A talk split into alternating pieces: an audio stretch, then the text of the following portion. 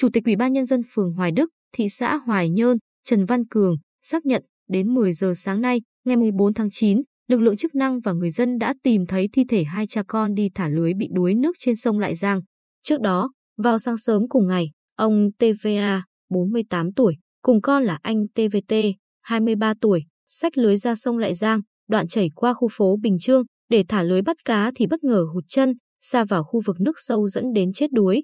Chính quyền địa phương phối hợp với công an Hoài Nhơn khám nghiệm hiện trường, hoàn tất thủ tục hồ sơ pháp lý và bàn giao thi thể để gia đình lo hậu sự.